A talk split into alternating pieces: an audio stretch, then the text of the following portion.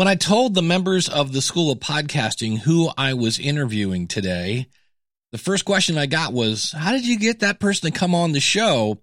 And so the first thing I always like to remind people is when somebody says no, that doesn't mean never. It may mean not now. I also did my homework and I found out, well, I'll let him say it. I don't like video. We don't do video with no agenda. It's just I've never never really liked it. I also got the feeling in listening to different interviews that he's been on that he may be, maybe slightly tired of sharing the story about how he and Dave Winer invented podcasting in a hotel room in New York City. But more importantly, how do you get somebody on your show that you really, really want? You wait till they have something to promote. Speaking of promoting, this episode is brought to you by Podpage. Go to schoolofpodcasting.com slash get Podpage where you can build a beautiful podcast website in five minutes. I'll be talking more about that later in the episode. Pay special attention to where I put it and why. So when I approached the guest, I said, Hey, I understand you are now out talking about podcasting 2.0, the thing he's promoting. I would love to have you on the show. I use Squadcast, and while there is video to boost communication, I'm not recording it. Oh, and I promise not to ask you about how you and Dave created podcasting in a hotel room in New York City. So that's right. The very first person to be inducted into the Academy of Podcasting's Hall of Fame is here to talk about podcasting networks and why they don't work. The most important thing is value. And if you give value, you get value and the future of podcasting with podcasting 2.0. The School of Podcasting with Dave Jackson. Podcasting since 2005. I'm your award winning Hall of Fame podcast coach, Dave Jackson. Thanking you so much for tuning in. If you are new to the show, this is why I hope you plan, launch, grow, or monetize your podcast. My website is schoolofpodcasting.com. Use the coupon code LISTENER. That's L I S T E N E R when you sign up for either a monthly or yearly subscription. And don't forget, that now comes with one on one consulting and a 30 day money back guarantee. Check it out, schoolofpodcasting.com slash join. So 15, 16 years in the making, Adam Curry is on the School of Podcasting. And there are two things I wish I would have done looking back on this. Number one, I should have asked him, How long do I have you? Because I was somewhat stressed out on how many questions I could ask and things like that. I didn't do that. It really didn't come into it because I probably talked to him for probably an hour and 10, 15 minutes. The other thing I forgot to mention to Adam is that we don't curse on this show. And uh, here's the thing he said words that begin with S and uh, also that thing you wipe when you're done. Uh, yeah, th- those words are going to be in here, and I was going to bleep them out, and it was just like, eh, you know what? I'll just let you know here as a little disclaimer. If you have kids in the car that are, I don't know, under the age of five months, uh, you might want to turn this off because if they're over the age of five months, there's a really good chance they've heard these words at school, or probably more importantly, out of your very own mouth. So uh, be warned, you're going to hear those words. I didn't bleep it out, and I think the world will keep turning. The other thing I did is Adam is up to his neck in the nuts and bolts of all the moving pieces of podcasting 2.0. And there are times when we really got into the weeds, and it dawned on me that I went over with my limited knowledge. I have somewhat of a technical background, but I've never done any kind of coding stuff. I know a little HTML and I went over and just broke everything. And I was like, wow, this is really not quite ready. And you'll hear Adam talk about this like, yeah, that's a problem. And that's something we're going to fix. But what I did was anytime we got into how are you doing that, like the nuts and bolts, I cut it out. Why? Because there's a podcast called Podcasting 2.0. Link in the show notes at schoolofpodcasting.com slash 780. Because I realized for about 93% mm, of you, it's going to go right over your head. And so if you want the nuts and bolts, go listen to Adam and Dave on Podcasting 2.0. I wanted to get you the concepts as well as I will be pointing you towards resources. If you want to jump into this, it's kind of interesting because I do have people boosting me Satoshis. And that right there, when you go, what? Is that some sort of, is that in like Pokemon? I just got five Satoshis. No, I don't know. It's, it's like money if you think about it, right? A dollar is broken down into quarters, nickels, and dimes. Over across the pond, you got uh, the pound, and then you got uh, two pence or something like that. I remember like that. So a Satoshi is a very small piece of Bitcoin. And if you're like, I don't even understand Bitcoin, don't feel bad. Neither did I. I went over and jumped in, broke everything. And that's the whole point is we are now going to be working on documentation and creating a nice clear path for people who want to participate in this. For those of you like me that are part of the Silver Squad and been in this place a while, there are some stories that you've never heard before. Here's my talk with the podfather, Adam Curry. He was born in Virginia, moved to the Netherlands when he was seven, built his first transistor radio when he was 15. By 16, he was an announcer at a hospital. From there, he worked as a pirate, uh, pirate radio, moved to Amsterdam. You also worked as a part time in a computer store where you built your first modem or a modem, I guess we should say. And oh yeah, there is that whole MTV thing from 1987 and 1994. But you saw the power of the internet and jumped on a start your own company OnRamp, which, if I understand this right, according to Wikipedia, you took a company that you founded and sold it to another company that you founded. And that was Think New Ideas. And this is why I wanted to bring this up. So many people get hung up on the MTV thing and I'm like, there's so much more to this dude than MTV and his hair.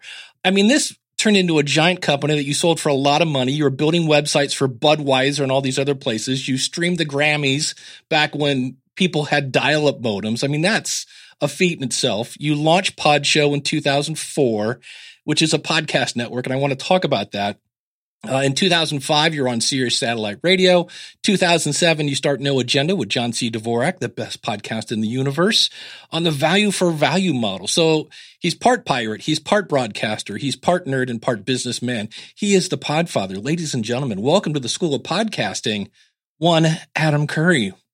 Wow, Dave Jackson. You know, my wife and I are just making up our will, and I've just decided who's going to be the executor and uh, who is going to do the eulogy.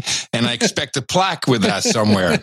Thank you. That was very kind of you. You got most of that right. All right. Know? Well, it's it's the internet. You know, you kind of go a lot of uh, Crunchbase and a lot on Wikipedia. But where I wanted to start is so many people think if I could just start a network. I can group all my buddies together. We'll get this network and instead of trying to sell our shows as one show, we'll sell them all together. And I wanted to kind of go back just one step to Pod Show. That was this giant network. You had VC funding and I've heard you say numerous times that networks is not the way to go. And can you kind of share some insights as to as to why? Wow, that's uh thank you for asking that. And thank you for doing this we were just talking about you on podcasting 2.0 our podcast we talk about the new developments. And i was saying you know how you educated an entire generation of podcasters. You're oh gee man you're me with me the silver squad. You know we're uh, we're we're still here and we're still doing important things. To talk about pod show i have to go back just a little bit to my the company that i took public. And actually it was it was a roll up so we had a a company we could either be bought partially by omnicom or raise private money or buy a whole bunch of other internet uh, advertising type marketing companies and then take that and go public. So I did that with Ron Bloom. He was my uh, my partner, and uh, we took the company public, and of course with with other other executives who had brought into the group by acquisition of their companies. And so when podcasting kind of exploded, Ron called me. No, I think I called him, and I said, "Hey, man, you know, should we see if we can do something with this? Maybe we can get the band back together."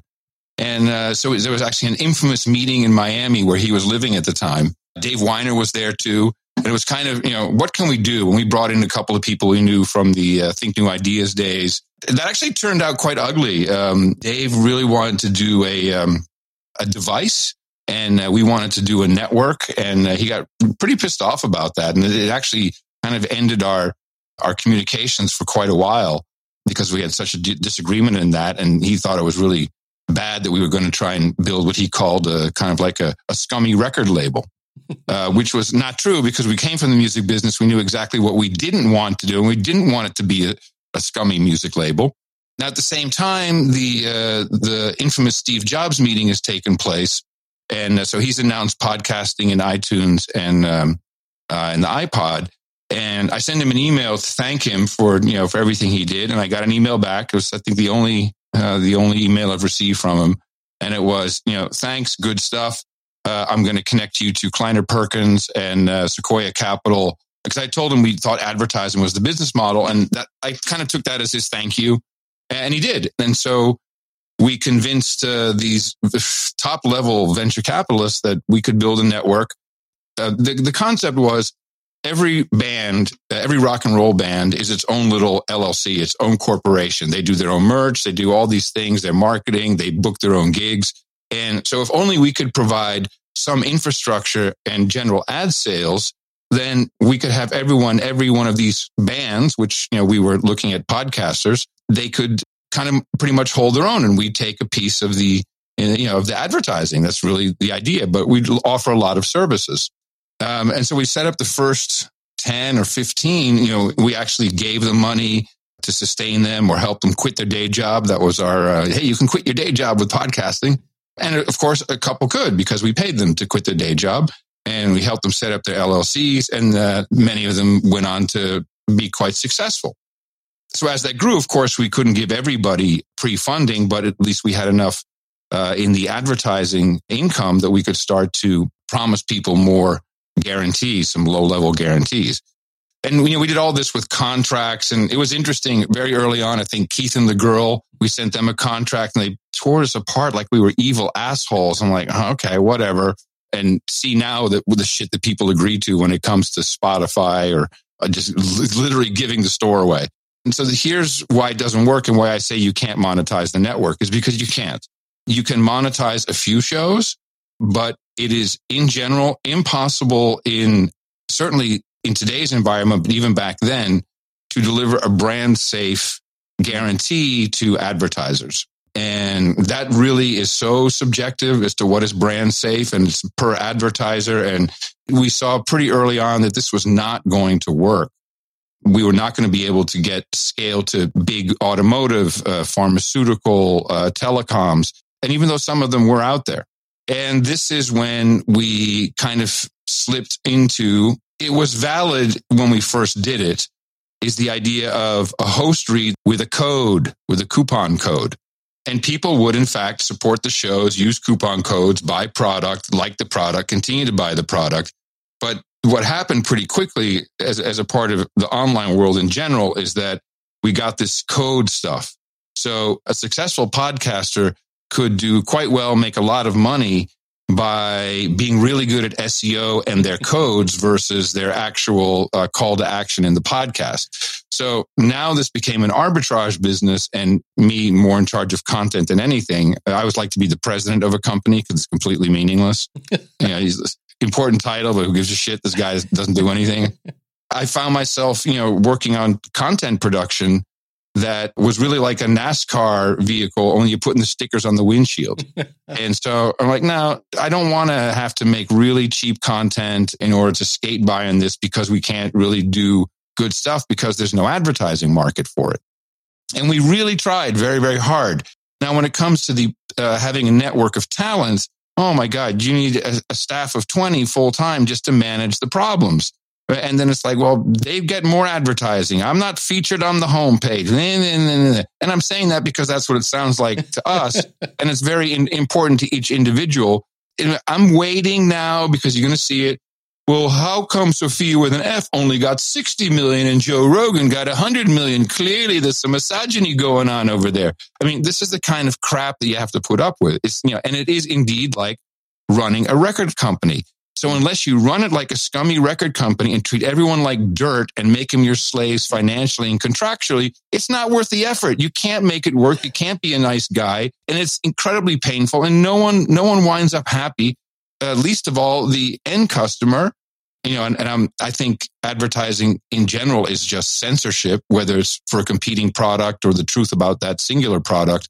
It censors you. It makes you self censor since that moment, I've well, we came to Value for Value. John C. Dvorak and I kind of started uh, the No Agenda Show during the last years of Pod Show slash Mevio. You know, Pod Show was around for 10 years. I, I left in 2009, I think. Yeah. He was still an advisor, etc. But, you know, they were going real heavy on video and really trying to do TMZ type stuff. I just, I was no longer interested. And it, ultimately, it didn't succeed. And I'll tell you, for my money, if Ron Bloom can't make it work, you can't make it work. there you go. Well, you brought up the No Agenda show. You guys do six hours a week, two shows, three hours each. Mm-hmm. How much time does it take? Because people think, oh, look, he's got a podcast. He's got people donating money. I'll do one of those. And I'm like, ah, this isn't one of those kings where you and John show up and just start winging it. Can you kind of give us a behind the scenes on how much work actually goes in to the No Agenda show? Yeah, well, first of all, we make it look easy, Dave. That is, of course, the uh, the trick. You know, you just want to make it look easy, like you're winging it. So if people think that, then yeah, mission accomplished. Yeah. Uh, so it started off our first shows, and John and I were just. He was working at a, a pod show at the time. I'd hired him. I thought he was really great, and he was a great asset, certainly in uh, in creating content. Aside from the shows that he brought, but also uh, mentoring people, he was very good at that and but we found each other interesting. So we talk. I was living in london at the time but i was going back and forth every three weeks or so. And so we talked for 20 minutes on the then budgeting skype network and, and just chat. This was it was nothing until one day we said you know we should why don't we just make this into a podcast? You know we're entertaining enough. We got enough stories. And we did. And that was the whole idea. It was no agenda no jingles no nothing no no commercials nothing nothing nothing nothing. Just uh, two guys talking and it was 20 minutes and then it was 30 minutes, then it was 40 minutes. And then I was really deconstructing media on my end and he was doing the same. And we were comparing stories across uh, continents. I had an information awakening of my own. The Lisbon Treaty was being implemented, the constitution of the EU. And I read the protocols and, you know, how what I saw on television was same money, no passports. But what was really going on was this whole financial takeover, a lot, a lot more like, well, the media has to be complicit if I can read this and figure this out, then some, something's going on. Then there was another book, Legacy of Ashes, about the CIA. And my uncle was mentioned in this many times. And no secret, he was very senior at CIA back in the day when they jumped out of airplanes and, and saved the world. And I said, Don, is this true? And you know, he said, well, yeah, that's pretty much how I remember it. And then I was like, oh, okay. And you know, before you know it, I'm I'm going down the whole early rabbit holes and like, okay, there's a lot of stuff here. And we just start to uncover interesting things historically that you never really look at, but the internet was fast enough and you could start to research. And we turned that content, that, that research work we were doing into the show. And it was really, I'm going to amaze John a little bit more with what I found than what he found, trying to just one up each other. And this goes on for a bit. And we're like, you know, this is actual work. And we're talking one, you know, 40 minute show a week. And we're like, this is work. So you're gonna have to pay us. And I think we start off by send us three bucks. You know, if you send us three bucks, and of course that wasn't very successful. We got, you know, three bucks. And at a certain point, we decided to, it was, I'm sure it came out of a conversation about pricing or value or something. So why don't we just make this open? Give us whatever you want. And that's, that was literally, literally our pitch. By, the, by that time, we're doing about an hour and a half a week. I said, you know, you could have sat in a movie theater with a date bought a Coke and some popcorn, might be 50 bucks. What was this last hour and a half worth to you? You know, send it to us on PayPal or, and I think another part of our success is we'll take check, we'll take cash, we'll take uh, money order, we'll take anything, anything you got, we'll take it. Bank transfer, Zelle, you know, pop money. Goats, um, chickens, goats, uh, gold doubloons. you know, we were pretty brazen because you know, we've been commercial guys all our life. So this was very refreshing and new to say, hey, why don't you just support us? If you don't support us, we're going to stop. And of course, we had salaries in from uh, Pod Show. So we could easily say, well, if you don't pay us, we're going to stop. And I remember I was doing business in New York. I was in the hotel room and John called me and he said, dude, like we made $2,000. He said, this is real. This is real money. And it was for one episode. And I'm like, so it's really working? Because before it's just like, you know, whatever. You know, John, I do the production. John does all the money and the taxes, mm. or at least he tracks everything. And so I never really paid much attention to it. I said, yeah, this is real. I, I think we could really do this. And then he started doing his newsletter, which is one of the, so the one of, two of the genius things we did is we started with our one show a week, which was uh, Sundays.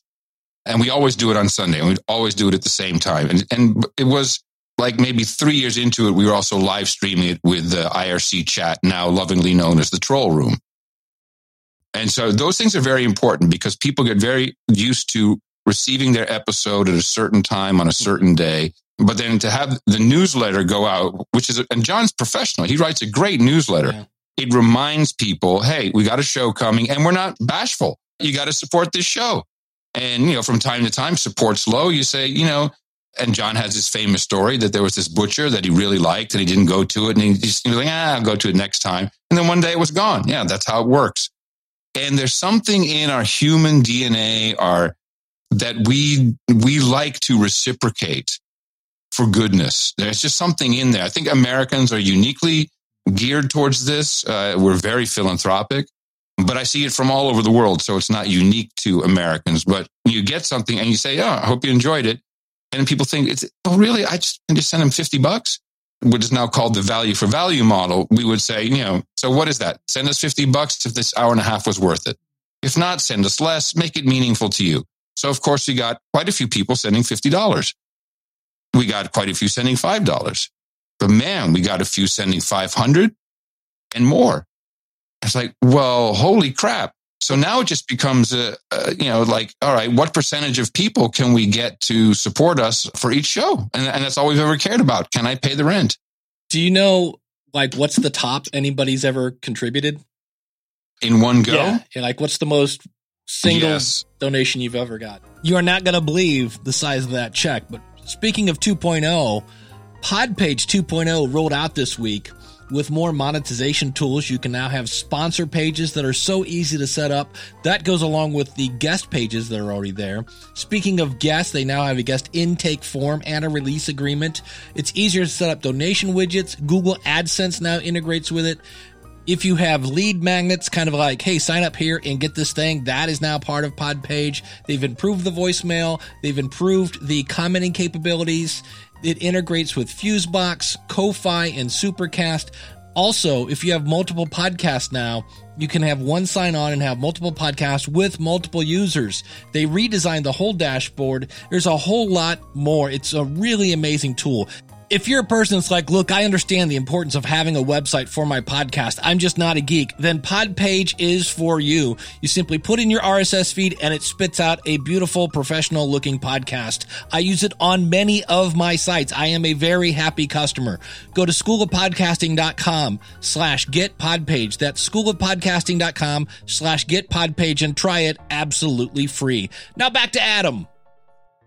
You're like, what's the most single yes. Donation you've ever got? I think three thousand three hundred and thirty-three dollars and thirty-three cents. yeah, value for now, value, baby. But you can't really understand this until you've witnessed it. I know that you just set up. We'll get to that. Your podcasting 2.0 value for value node. But when you start seeing appreciation come in almost immediately, so for us, it's still you know PayPal is the main way, and then along with that come notes of gratitude. It's not just a dollar amount. It's like so the past year and a half, we've, we've really done very well in growth and, and certainly in, in the value for value exchange. People are saying, without you guys, I might have gone crazy during the, the during the pandemic. And so this is what it's worth to me.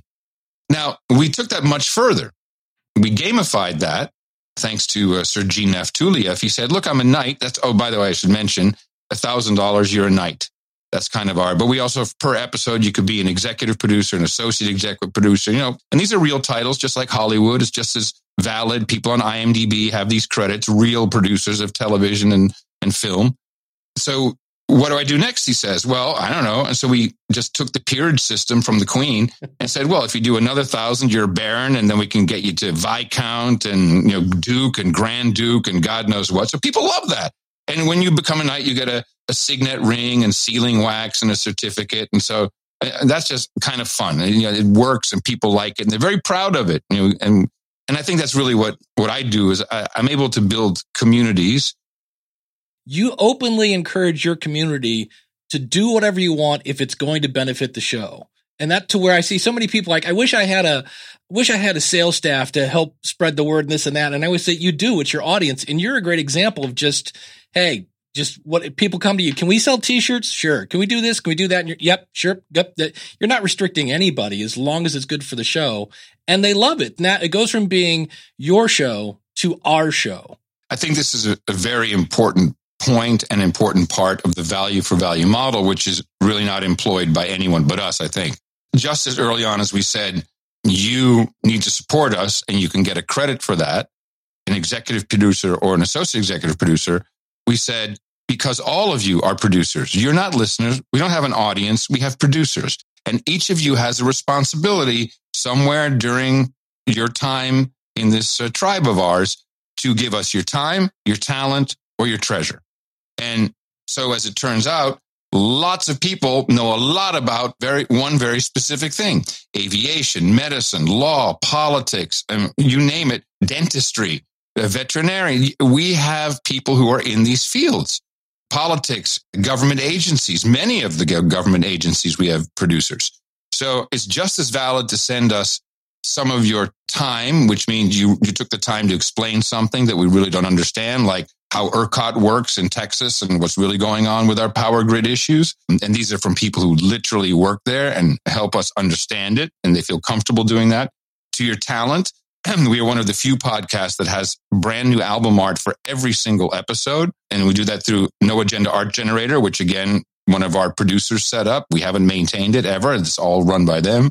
We have 20 artists maybe on a show basis competing for that slot, which we choose. And, and then we also discuss it afterward uh, on the next show. We discuss why we chose what. And it is a postmodern way of approaching radio, actually, with this feedback loop. So the troll room is important. I watch that. They give me information while we're doing the show live. Hmm. And so along with that, as you pointed out, comes well, we, we have a t-shirt company. We want to do t-shirts, mugs, hats, hoodies, whatever. Great. We have a license. now. you don't need a license. You, you can't use our faces. That's the only parameter we have. But the name, the show, the logo, we never built a logo. There's 8 million versions of it by other people.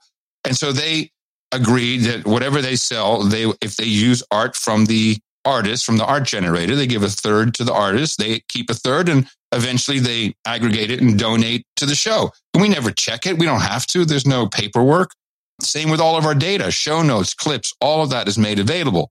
All of a sudden we have three different search engines. We have, yeah. we have all these great things that people do just because you make it available. It's really like many open source projects work. If you let people use their creativity, great. it turns out they can really contribute. Yeah, great things happen one of the things that spurred podcasting 2.0 is you saw people like Alex Jones and just all sorts of people on whether it be on Patreon or on Apple, people started getting kicked off because of what they said. And I think that's what inspired you to start podcasting 2.0. And really, there's so many people that are like, Hey, this is going to be better than RSS, or we could do this. It's better. And instead of replacing RSS, your genius that is Adam Curry said, why don't we just make RSS better? Like, why don't we do just add to it? So, can you kind of explain what podcasting 2.0 is? A couple things happened in succession, actually. I went on the Joe Rogan show in March of 2020. And uh, the first thing that happened is Joe very kindly recertified me as an important part of podcasting history. And that, that was very impactful. It's a very big audience, a new audience, uh, an audience that is too young to ever see me on MTV, to know the history, etc. That was really phenomenal. But like a month later, Joe disappears and goes to Spotify, actually a little bit later than that. And we, uh, we're in good touch. You know, we have some contact about it. So I, I kind of know how all that went down. And uh, simultaneously, Apple, weird coordination, it seemed, with, uh, with several other Silicon Valley companies, uh, deplatformed X22 Report, Alex Jones, InfoWars, couple other podcasts. And it wasn't so much that they removed them from their database because, you know, whatever, like you have to, you know, go through their process on the way in. So it's not a secret that they set certain standards as to what they want. But what I noticed is that all these other independent, quote unquote, podcast apps, that they also lost all of these podcasts. Now, the Joe Rogan part is understandable. The RSS feed was shut off. But the Apple part, I hadn't really thought about because when Steve Jobs basically asked for my blessing for podcasting to be in, in iTunes, I gave him the original iPodder.org OPML file, the uh, the original, you know, the first index, if you will. And Apple became the you know de facto index, also the de facto on ramp, because if you want to be in all these other apps, you have to register with Apple. This was a critical mistake on my part. I'm not saying that I would have done it any differently starting over, but I did not think about something that I, I never had to think about. As you so delightfully explained in your intro, you know, I built my first radio, FM radio transmitter when I was 15. I, I was in very active in pirate radio broadcasting. I never had to think about radios. They're just around. Everybody's got a radio. There's radio in the cars. There's radios everywhere. I never thought about what if, what if the radios go away? And the radios will go away if they don't have all the content that people want to, to hear or see, whatever. But also if you have no incentive for the radio building guys, they're not going to build radios. And what is the hmm. incentive for a podcast app developer? 99 cents in the app store. Let me tell you, the amount of work that goes into RSS feed aggregation and podcast app in general is astounding. And it's 99 cents is pretty rude. Now, there's always going to be a market uh, like Overcast where you can, you have so many great features. You've positioned yourself so right. Uh, clearly has a great user base and he's very self sustaining, but that's a very small universe. And by the way, Overcast also lost uh, those shows uh, either because they didn't want to keep it on or, you know, whatever it is, they were gone. And we can't have that. And we also need to make room for the next Joe Rogan. And we need to now probably compete with these companies that are now what I call netcasts. You know, podcasting is podcasting with an RSS feed. If you're Apple and now your subscriber base, that's a netcast. If you're Spotify and you're no longer providing RSS feeds through your partner uh, Anchor, you're doing netcasts or whatever you want to call them, but they're not podcasts. But we still have this wonderful ecosystem, which is still very functional and more necessary than ever. As cancel culture walked right across my bow, I'm like, you know, we need to have a place where you can preserve this just as a platform for free speech. I don't want to host podcasts, but I want to have an index that anybody can go to, can find a feed, or even better, why don't we set it up so that app developers can create completely new podcast app experiences with stuff we've never thought of before, you know, maybe different combinations. And we'll do that by extending RSS itself with what's called a namespace. And you get all of these added features commonly known as, as tags. And I think we have 15 new features now. Uh, so this does a couple of things. Podcast innovation had literally stopped. It was, and for 10 years, everyone was in groups I'm sure you in a couple of groups or Slack groups or something, some Slack channels, and we had lots of governors and boards and ideas, and nothing came out of it because no one's really willing to implement and was also too hard. So called my buddy Dave Jones. I said, Dave, he, we, he and I have been doing RSS aggregation for a decade. So if we can take all the heavy lifting away, so all the aggregation, all the all the different endpoints you'd want on an NPI or API to make great podcast features. Just let podcast developers create their apps and not deal with all the crap under the hood, which is substantial. Then maybe we can integrate a way to get them paid, get them to be a part of the system. And at this very moment, as I'm doing my research, I come across the Lightning Network, which is a layer two to Bitcoin. So kind of like Venmo. You can do small payments very easily. You can use QR codes. And they have a, a system which at the time was still kind of experimental called KeySend. And when I saw this and I started to understand how it worked, I realized this was programmable money, scriptable money. So, and you can break this down into a fraction of a fraction of a penny. This is great for little micropayments. And I took that same idea of value for value and said, what if I click the play button I'm getting MP3 value into my ears. At the same time, I'm sending back monetary value to the creator of what I'm getting. And if I click stop, it stops. And I can determine how much I want to send. So if it's, you know, maybe a dollar an hour, maybe $10 an hour. And then why don't we add a feature in it, kind of like a heart on Periscope or Instagram? You know, you, you hit a boost button, you can send 10 cents or 100 cents or $100 that I think this is what is kind of the cool part is the availability for the podcaster to split that. So if you agree to use the system, then you let the podcast app take a small piece of that payment. And Podcast Index takes 1% just for running all the back end stuff for you. That's the only way we make money except for other donations. And we put it together and, you know, just this community started to build around it and it took off. And now we have 20 apps and services. We have you know, multiple um, hosting companies uh, who are supporting all of the, the really cool new things like chapters and transcripts and people and enhanced search and uh, location and also this payment system and it's it's been phenomenal. I mean, we are seeing 24 hours a day, every single minute of the day. There's money flowing to, to podcasters, to app developers, to I mean, just everybody. So now you have this beautiful combination of kind of a uninterruptible distribution supply as long as you control your RSS feed and uninterruptible money. So bring it on, cancel culture. Who cares? The mainstream media and the mainstream apps, you know, you, there's a lot of stuff that can't go on on Spotify. They'll take it off. There's a lot of stuff that can't go on on Apple. They'll take it off.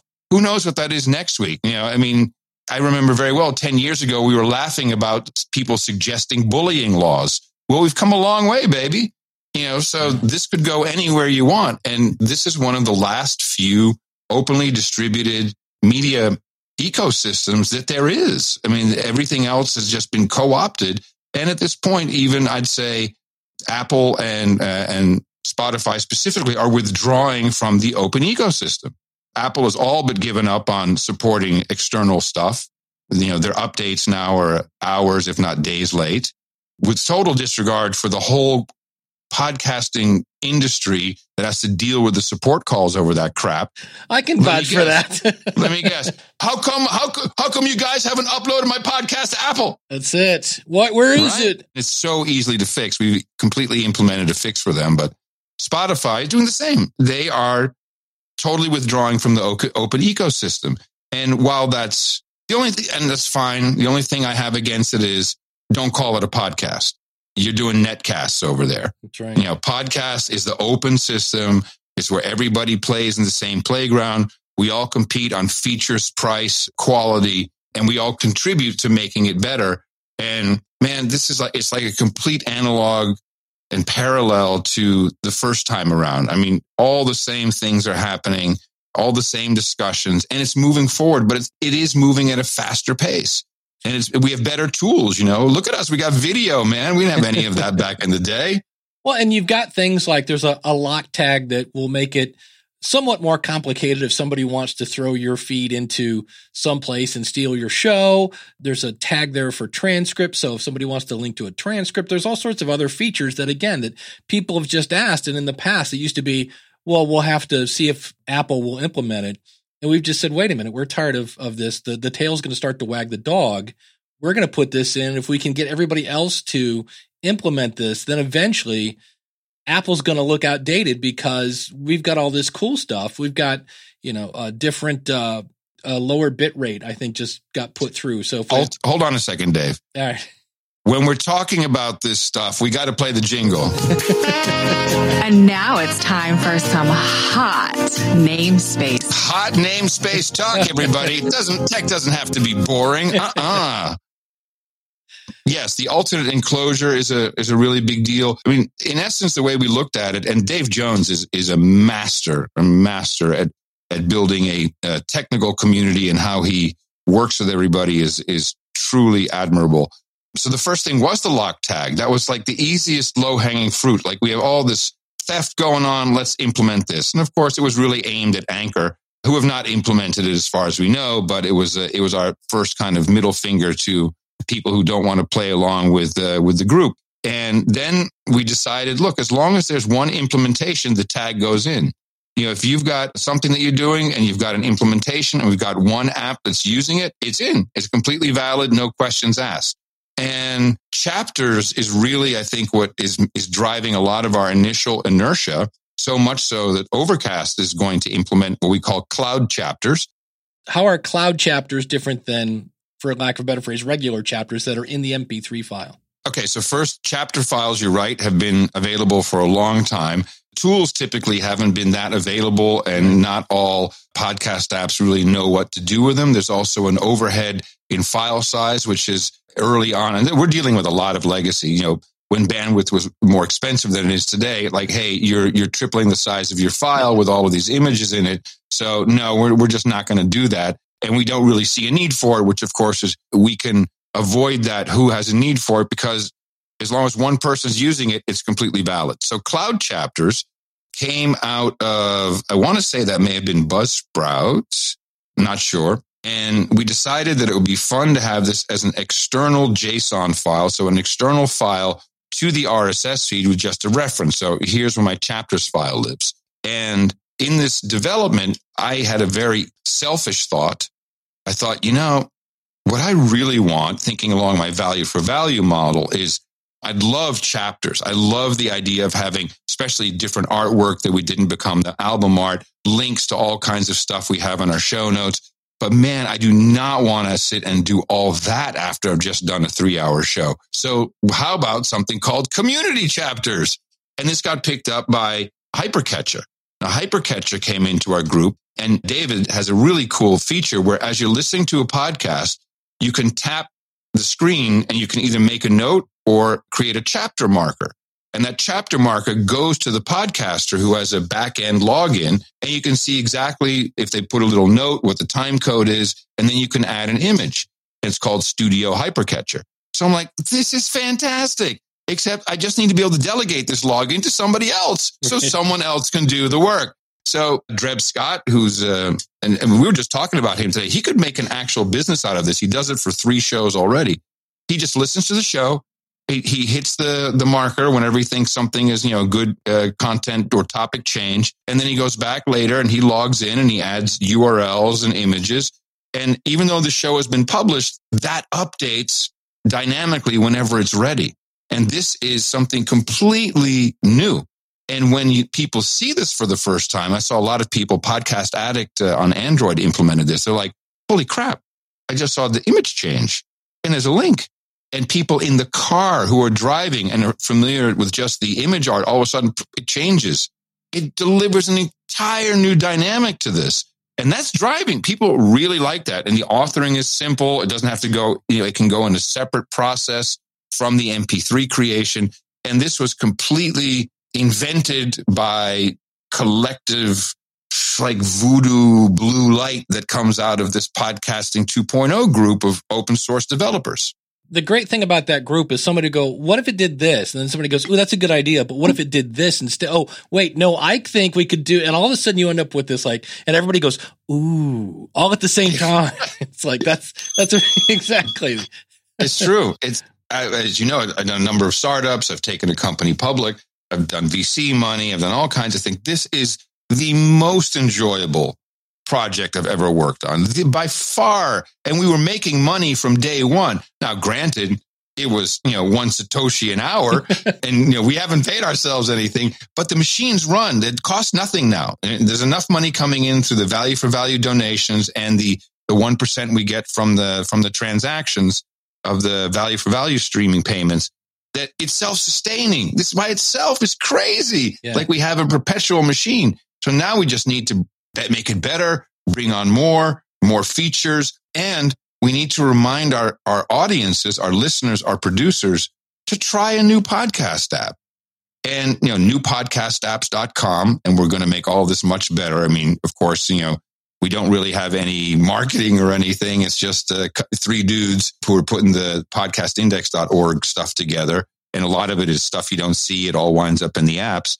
Um, but we're going to really start marketing these new apps. And these are people who we have no financial relationship with. You know, we just work together and we want them all to be equally successful. You know, the same with the podcasting companies who are implementing a lot of these new features. And you know, now there are people showing up who we've never even spoken to, and like, oh, you know, my app's going to launch, and, uh, and here's a, here's a here's a thing to test it with. Like, holy crap, where'd you come from? So it turns out that once you make it kind of easy and open and let everybody participate, they do. And then I see did a Zoom call or Jitsi call, got to be open source. And it was, you know, like 15, 18 developers. I look at this group and the level of conversation. like, I have been in these groups before and they were probably a payroll of $5 million a year. Mm. And I'm looking at these guys who are all working together. There's no organization that has any overhead from them, and they're more interactive and more honest with each other in a corporate setting where everybody's paid to be honest and interactive. funny how funny how that works. That's it. You hinted I I went to get signed up.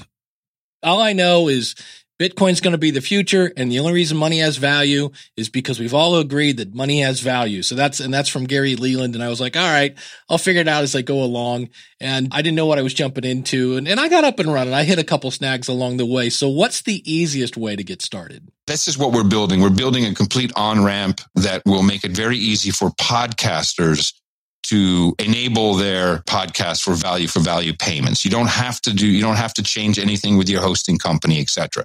You can just go to podcastindex.org, find your podcast by searching for it, and then click on the lightning bolt and it will walk you through the process. Now, when you get to the part where it says choose your node, this is where you're on the edge of life. This is where shit can go wrong and, and it's not your fault. And that's it's no one's fault. and that's the part where I that's the part where I fell off because I was like, do I Yeah. need one of these? Do I need yeah. all of these? And if so, which ones like what are the pros and cons of each? Yeah, the, the language is wrong. Everything is Yeah. wrong. Now, I'm we're very lucky because just earlier this week, my wife, who is uh, she's semi-retired, she's a C-suite level communications professional. Her last communications job was Ronald McDonald House Charities, she was the chief communications officer. So she has agreed to um, help us with all of the communications, with the and a lot of this writing. This is where we we suck. We really, really are horrible it's like sometimes you see a dialogue pop up and you don't know what the hell it means because a developer did it. That's the level of, of where we're at. I mean, we just have not done a good job. So we're getting that done and it'll become easier.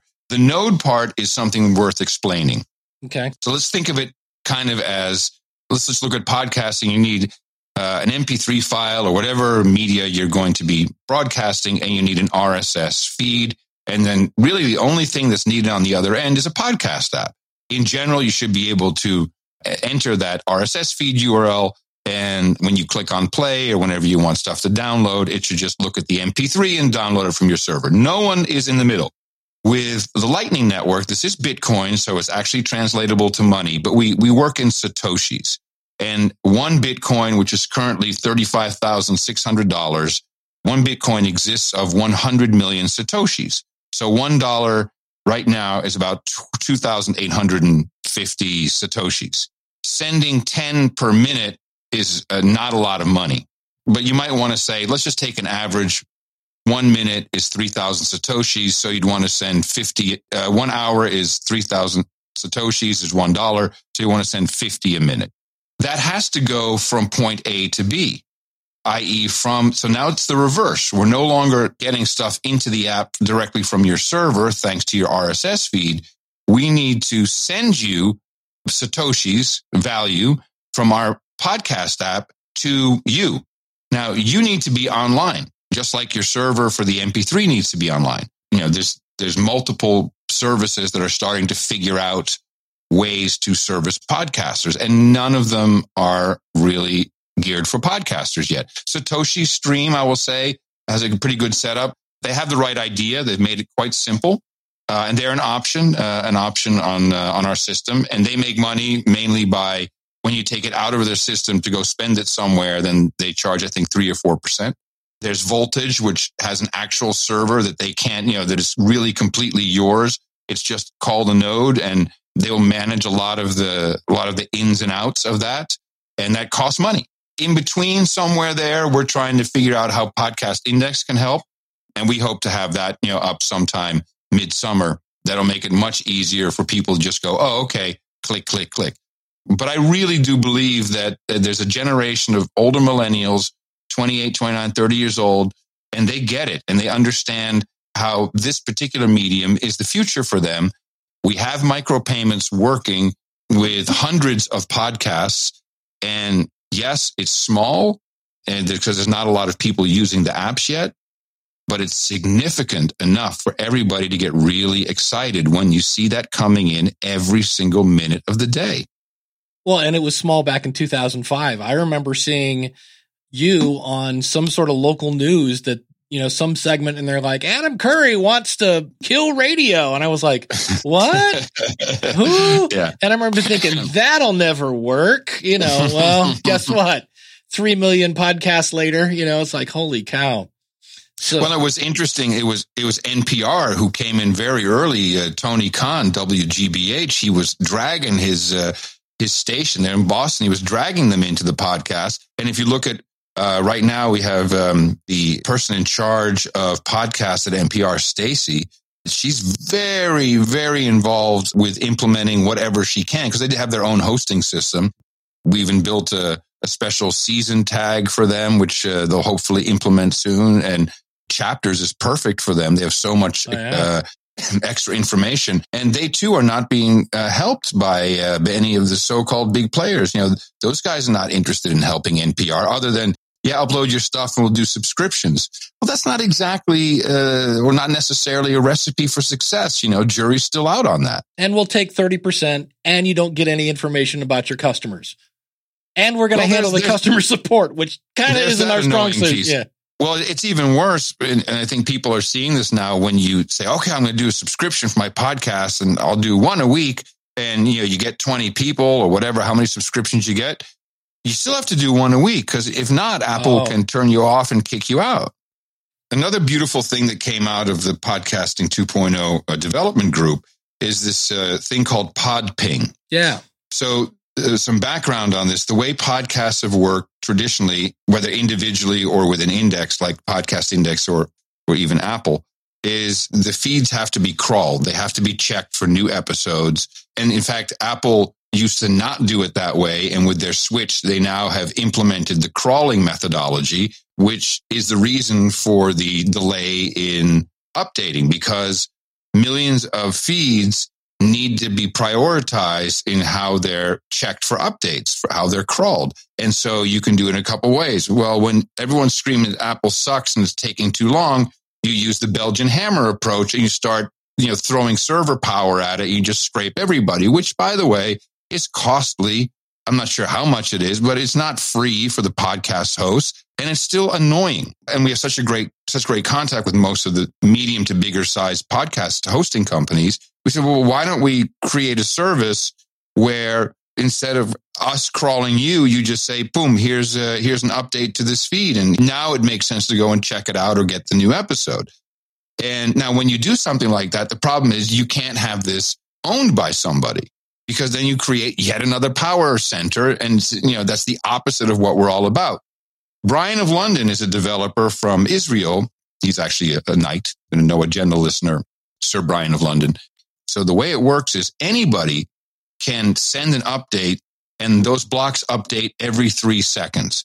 So as long as you use the approved, you know, the agreed to standard of whatever it's called, external JSON, it's like some f- format, it'll show up.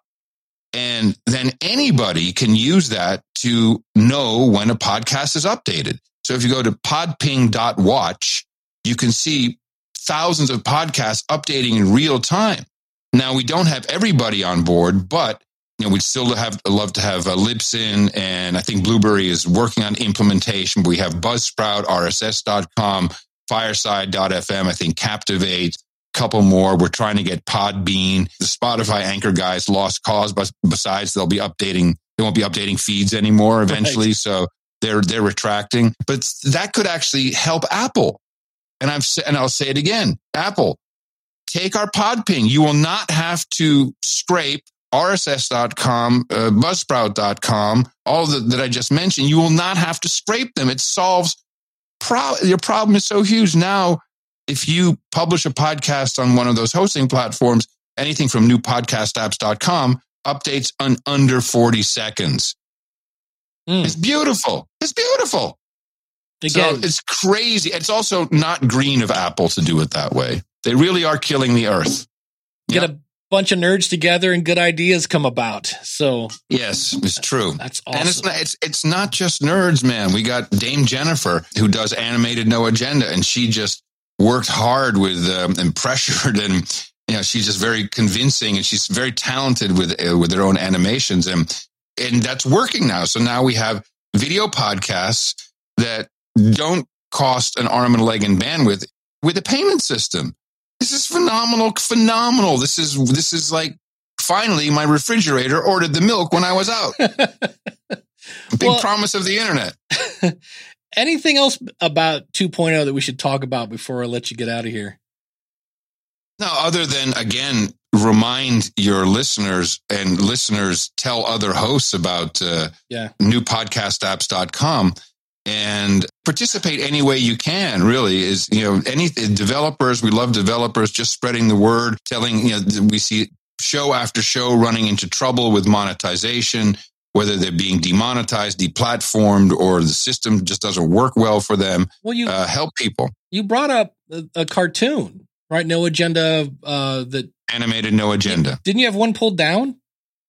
Because from was, youtube yes yeah one from youtube yes. So it's another example of we don't want to give those people the power to tell us what we can and, and can't say. Well, because because it's so subjective, Dave. It's like, well, let's put it this way: a year ago, you couldn't say, or you could be taken down for suggesting that the uh, coronavirus came from a lab in Wuhan. Uh, that changed in in the other direction, but that just shows you how nuts it is. Something that is completely uh, wrong was interpreted in a way that you know got people kicked off. yeah. So we can't have that. It's also unnecessary, but it's for them, it's what they have to do. That's fine. But we just need to move away. And I'm seeing so many people finding the alternatives. I just want to leave podcasting 2.0 in the safe hands of the elder millennials because they know what to do with it. They do. I just want to make sure we get it working and, and kind of uh, get a little more mass to it.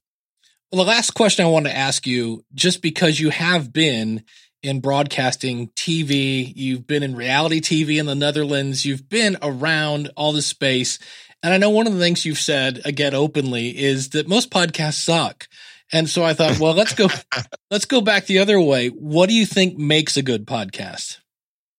Oh wow.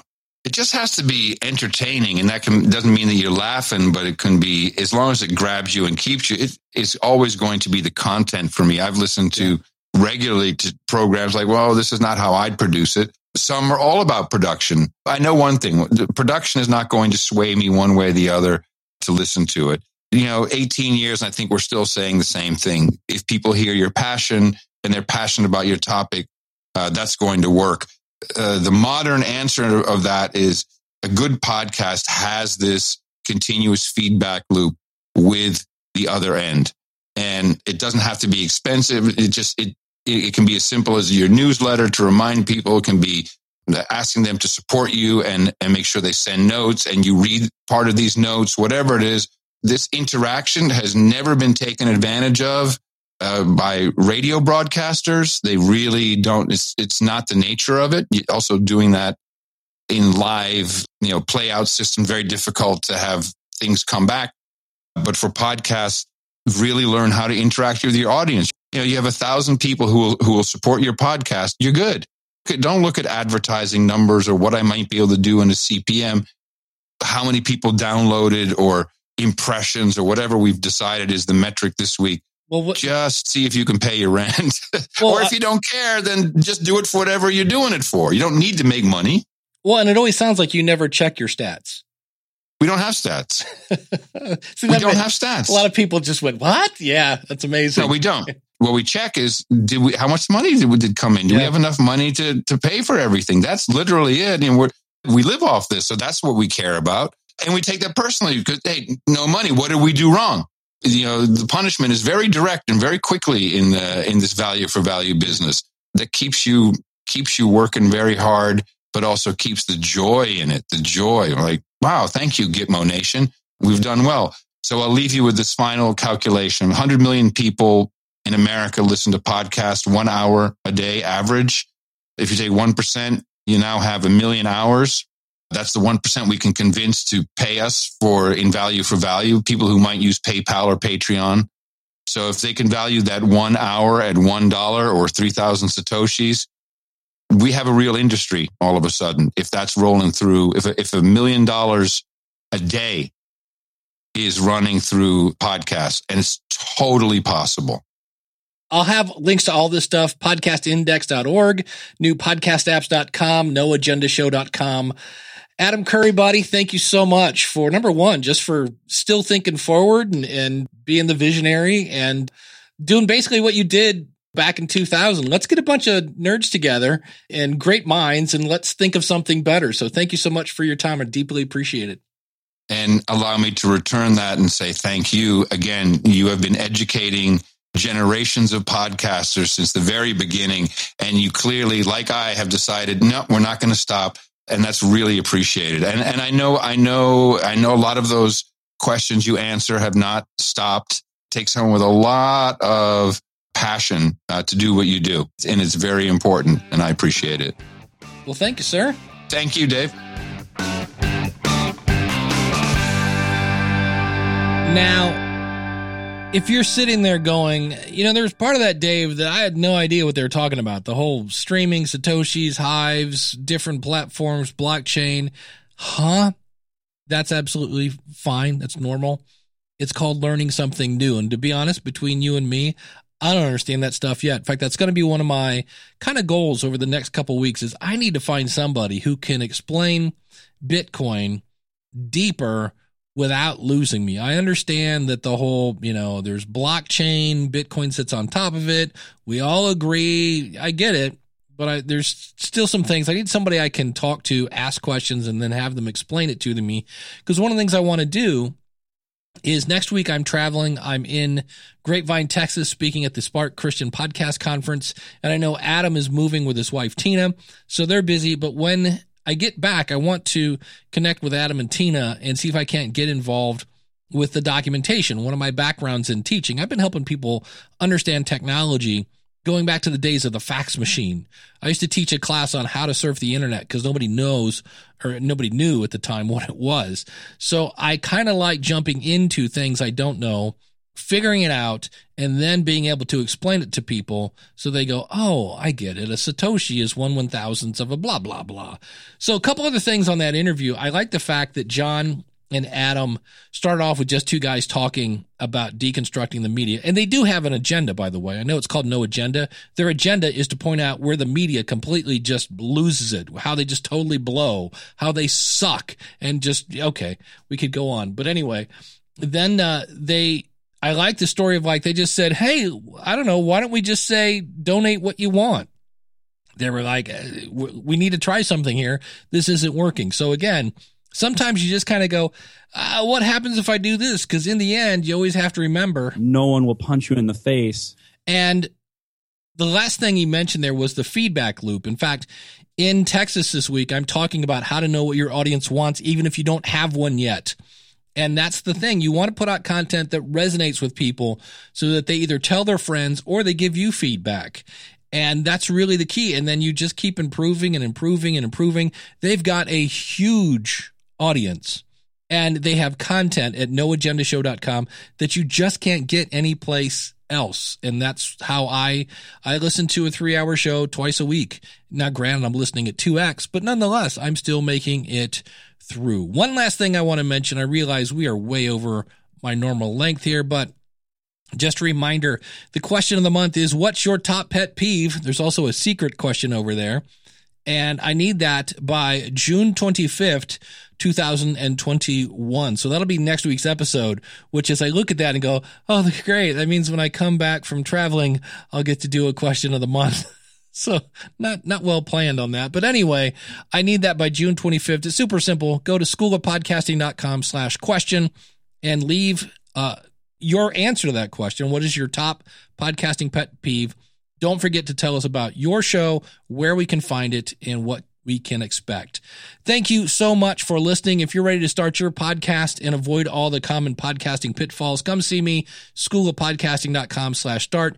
Use the coupon code listener. Thank you for joining me on my quest to rid the world of boring podcast. Until next week, take care. God bless. Class is dismissed.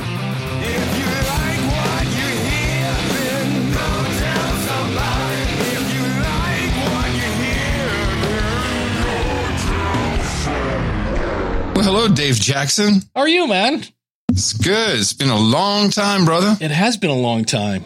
You uh you did one of the coolest things ever when you got your Hall of Fame award and you couldn't figure out how to get in and you called me on my phone. There's nothing cooler than being surrounded by your friends and go, "Oh, hold on, I got to take a call. It's Adam Curry." hey, man, you got to start the show. These are the stories that people need to hear. That's where I it. sound so fantastic, You're making me look good. I like that. And I actually skipped over the what, how do I do the show? Uh, I can come back to that later because a, a tool that he built called the Freedom Controller is one of the main ways that it makes it possible for me to do what I do.